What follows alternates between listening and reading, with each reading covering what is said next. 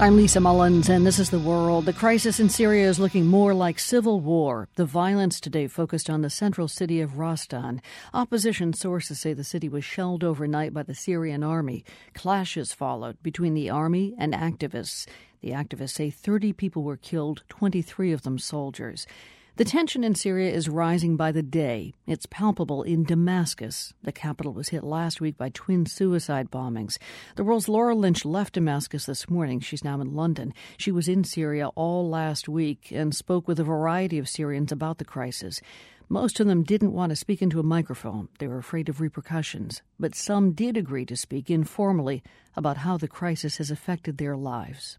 For some of the people I talked to, it meant taking strategic moves during different days of the week. Most of the demonstrations happen on Fridays, which are the days when people gather in mosques for Friday prayers, and, and usually the protests spill out onto the street after that. And that's when there are clashes with the security forces.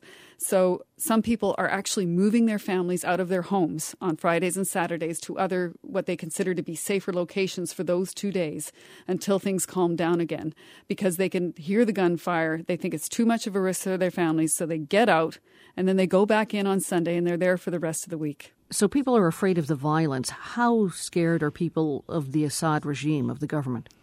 I think I got a sense of that in, in talking to one man who is in a neighborhood that he says actually hasn't had a lot of protests and demonstrations but it has experienced um, security agents going door to door searching for sympathizers with the opposition. And he would like to see change in his country. Uh, he's not necessarily a big supporter of Assad, but his children are so frightened that they have repeatedly put a picture of Assad in the window of the house to try to deter anyone from coming to their house and searching it.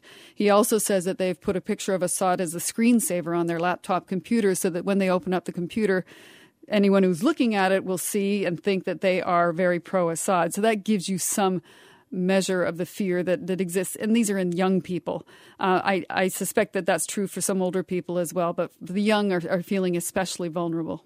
I did talk to one other man who recounted a, a really hard conversation that he was having with his eight year old son who just didn't understand what was going on in his country. He was ex- trying to explain to him, he's asking, why are Syrians fighting each other? Those basic kind of child's questions about what's going on in the country that seems so unimaginable to him. And this man and his wife and his child are now trying to seriously consider whether it's time to get out of Syria, as are many others. Those are people who have the means to leave Syria and could live somewhere else. For many others, that's simply not an option. By the way, did he tell you that father whose child asked why Syrians are fighting each other? Did he tell you what his response was? He said he was trying to explain it in the most simple terms possible, but it was still difficult for an eight year old to understand that, that there could be people of the same country who were clashing with each other. And he's still not sure that his son actually understands what's going on. And he, he says, well, why should he? This doesn't make sense to those of us who are adults. Did you speak to anybody who is pro government, pro Assad? Yes, and when you speak to those people, they are not terribly shy about speaking to you at all, on tape or not.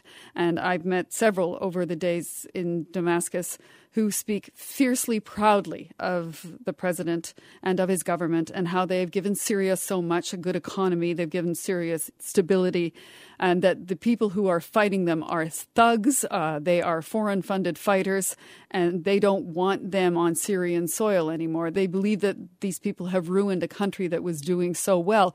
They also say to me that Assad is making steps toward what they consider to be true reform and that he just needs more time. So even they, in their support of Assad, recognize the need for reform in their country. They just don't want it to happen this way. The time that you were there in Damascus, Syria, uh, did you find, Laura, that it's a city where you can still get a cup of coffee or go out to a restaurant? Or is it more a city in lockdown?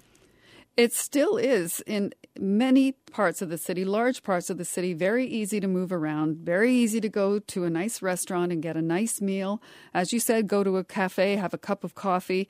It seems, if you're in certain parts of town, that there is no problem at all. And you'll see lots of Damascenes going out and enjoying themselves. But if you look around, and you don't have to look far, all I had to do was look in the hallways of my incredibly empty hotel. I don't think I saw another person staying on the same floor as me the whole time I was there. you get a sense that the tourism industry, at the very least, is taking a huge hit in Syria, and it depends on that industry. I saw very few tourists there. There were several journalists around and some businessmen, but boy, they are really suffering for lack of people coming into the country. The world's Laura Lynch, who has just returned from Syria. Thank you, Laura. You're welcome. You can find more of Laura's reporting from Syria, including her pictures of the devastated city of Homs. That's at theworld.org.